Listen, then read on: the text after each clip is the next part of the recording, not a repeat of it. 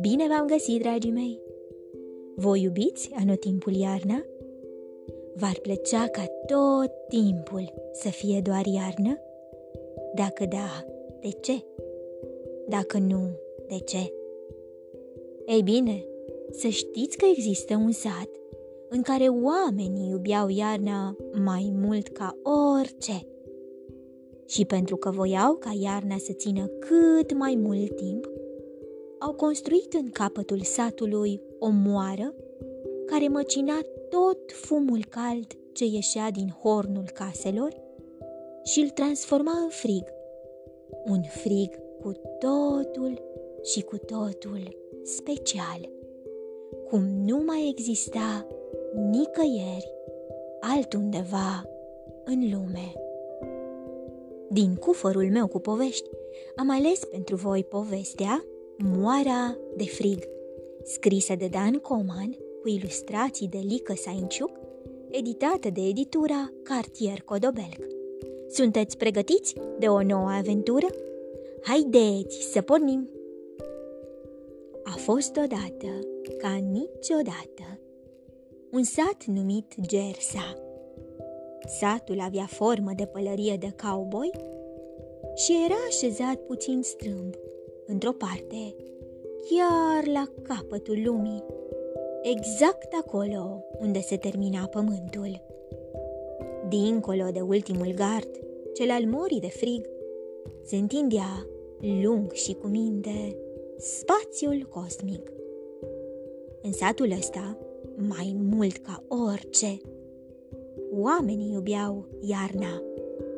Și pentru că voiau ca iarna să țină cât mai mult timp, au construit în capătul satului o moară care măcina tot fumul cald ce ieșea din hornul caselor și îl transforma în frig. Un frig cu totul și cu totul special, cum nu mai exista nicăieri altundeva în lume. Era un frig moale și plăcut la atingere, ca blana unei pisici un fel de ger albăstrui, în care puteai să stai ore în șir, fără să-ți înghețe mâinile, nasul sau picioarele.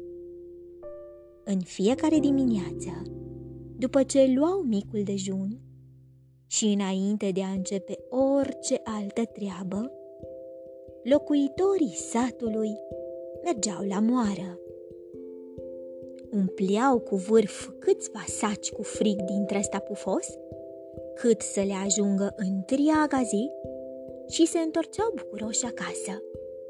Atâta vreme cât moara de frig funcționa, iarna nu avea cum să se termine. În prima casă din sat locuia, împreună cu părinții lui, Horica, un băiețel care toată ziua bună ziua nu făcea altceva decât să inventeze tot felul de lucruri. Nodurile de la șiret, care nu mai puteau fi niciodată dezlegate. Mașinuțele din care nu mai rămâneau decât roțile. Scrisul de mână pe care nu îl putea înțelege nimeni. Devoratul de dulciuri. Toate astea și încă multe altele de același fel le inventase Horica. Dar cel mai mare vis al lui era să construiască în mijlocul satului o vacanță de iarnă fără sfârșit în care să încapă toți copiii din lume. Un loc în care să nu trebuiască să faci altceva decât să te joci pe tabletă, să primești cadouri de sărbători și să cânți karaoke.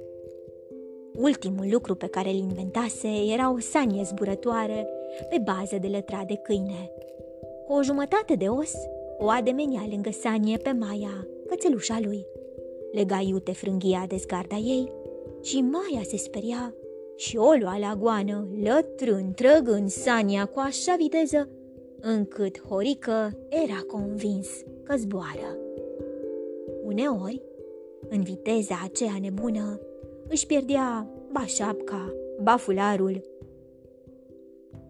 ba unul din bocancii de lână pe care îi primise cadou pentru a mia oară de la mama vecă și ticu șefu, oamenii de zăpadă pe care Horică îi considera bunicii lui și care stăteau zi de zi în fața porții și urmăreau ghidușiile. Erau singurii care nu-l certau niciodată, de asta iubea băiețelul atât de mult. Mama vecă făcea ghem orice fir descusut din hainele sau încălțămintea lui, apoi făcea altele, răbdătoare și înțelegătoare, cum numai ea putea fi. Mare noroc cu firele astea. Era singura modalitate prin care mama băiețelului, urmând firul de-a lungul satului, îl putea găsi pe Horică, care altfel uita să se întoarcă acasă la teme. În ziua aceea, Maia îl purtase până departe pe băiețel. Sania făcu de trei ori în conjurul satului. Lăsase urme prin fața morii de fric și se întorsese chiar în curte, în dreptul cuștii, unde Maia se oprise brusc, sleită de puteri. Când mama lui Horică ajunse și ea în dreptul cuștii, pe urma firului desprins din bocancul de lână, nu apucă nici măcar să-l strige pe băiețel, că acesta, neașteptat, ieși în patru labe chiar din cușca câinelui, strigând. Mai, te-ai spăriet? În ziua aceea, supărată foc pe el, mama băiețelului îi interzise să se mai joace pe tabletă. Îți faci temele? Apoi te duci și-l ajuți pe ticu șefu să facă ordine prin curte. S-a răstit ea. Șt! Mai încet! I-a făcut semn Horică, arătând cu capul înspre dormitor. Acolo, ca în totdeauna, după masa de prânz, dormea tatălui. Somnul de frumusețe? Eu și pisica avem mare nevoie de el. Așa glumea taică său, făcându-i cu ochiul. Erau ani buni de când nu se mai terminase iarna în sat. Și era o iarnă atât de plăcută, încât oamenii de zăpadă au avut suficient timp la dispoziție să-și întemeieze familii, să-și ridice case, să lege prietenii cu ceilalți oameni din sat. Cel mai mult și mai mult, lui Horică îi plăcea să se joace în curtea lui Ticu șefu și mama vecă. Ei au fost primii oameni de zăpadă ajunși în Gelsa, iar cel care i-a găsit, chiar la marginea satului, a fost Horică. Pălăria neagră pe care o purta mereu ticu șefu sau fularul verde de care nu se despărțea niciodată mama vecă, el i-a făcut cadou. În ziua aceea, cei doi îl așteptau cu o surpriză. Un căluț din pluș de zăpadă, împletit din fire subțiri de frig, ținute la cald și uscate bine, și bucăți culese chiar de la prima nisoare. Și nu era vorba de un simplu animăluț de zăpadă. Purtat pe sanie de-a lungul curții, căluțul absorbea ca un aspirator toate mizerile, făcând locul să strălucească de curățenie. Așa că Horică a terminat foarte repede treaba și a apucat să tragă o fugă și până la moara de frig, acolo unde l-aștepta spiridușul Bondane. Spiridușul Bondane avea grijă ca moara de frig să funcționeze fără întrerupere. În plus, era singurul care putea să încetinească sau să grăbească timpul. Folosea pentru asta un ciocănel cu care lovea din când în când lumina, modificându-i viteza, lungind sau scurtând în felul ăsta trecerea zilelor. Horică știa că spiridușului îi plăceau enorm norișorii de căldură, așa că ori de câte ori îl vizita, se oprea mai întâi la capătul satului, acolo unde se termina pământul, se apleca puțin deasupra spațiului cosmic, scotocea în tufele de întuneric de la marginea lui și culegea câțiva norișori delicioși. Îi ascundea în buzunare și se grăbea spre moară, nu înainte de a face câteva farse cu urmele de întuneric care îi rămâneau pe deget, lăsând pe ascuns scrisul său de neînțeles pe burta oamenilor de zăpadă, care încercau în zadar să descifreze mesajele acelea ciudate. Spiridușul Bondane mânca mereu cu mare poftă norișorii de căldură.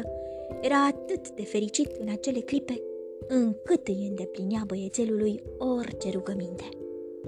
De data asta, Horica l-a rugat ca până la capătul zilei. Ziua să se schimbe, astfel încât să fie ajunul Crăciunului. Pe de o parte, pentru că nu mai avea răbdare și voia să primească deja cadourile, pe de altă parte, pentru că îi plăcea enorm să colinde. Strângea toți copiii de zăpadă de pe drum și umbla pe la toate casele, colindând și urând, luându-i puțin pe nepregătite pe cei care nu apucau să se sizeze trecerea atât de bruscă a timpului.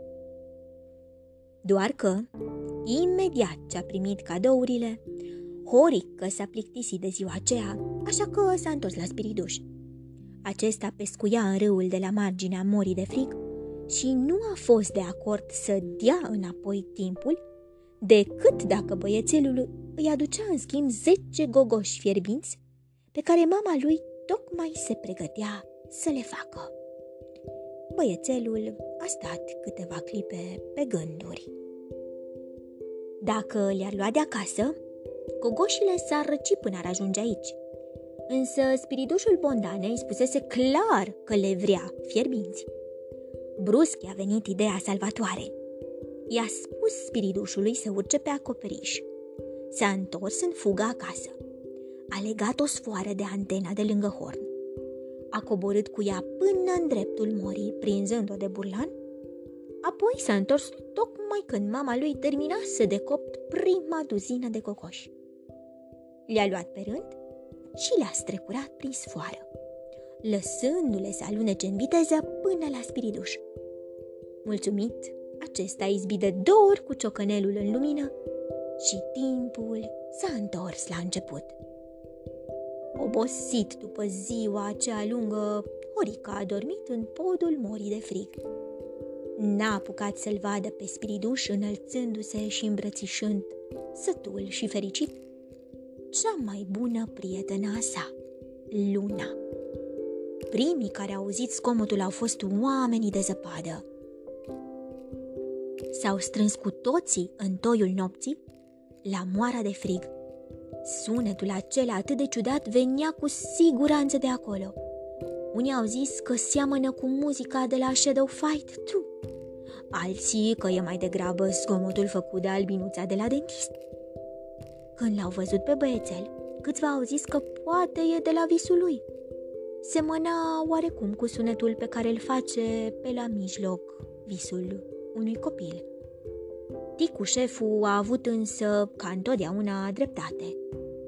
Sunetul care se auzea era sunetul primăverii.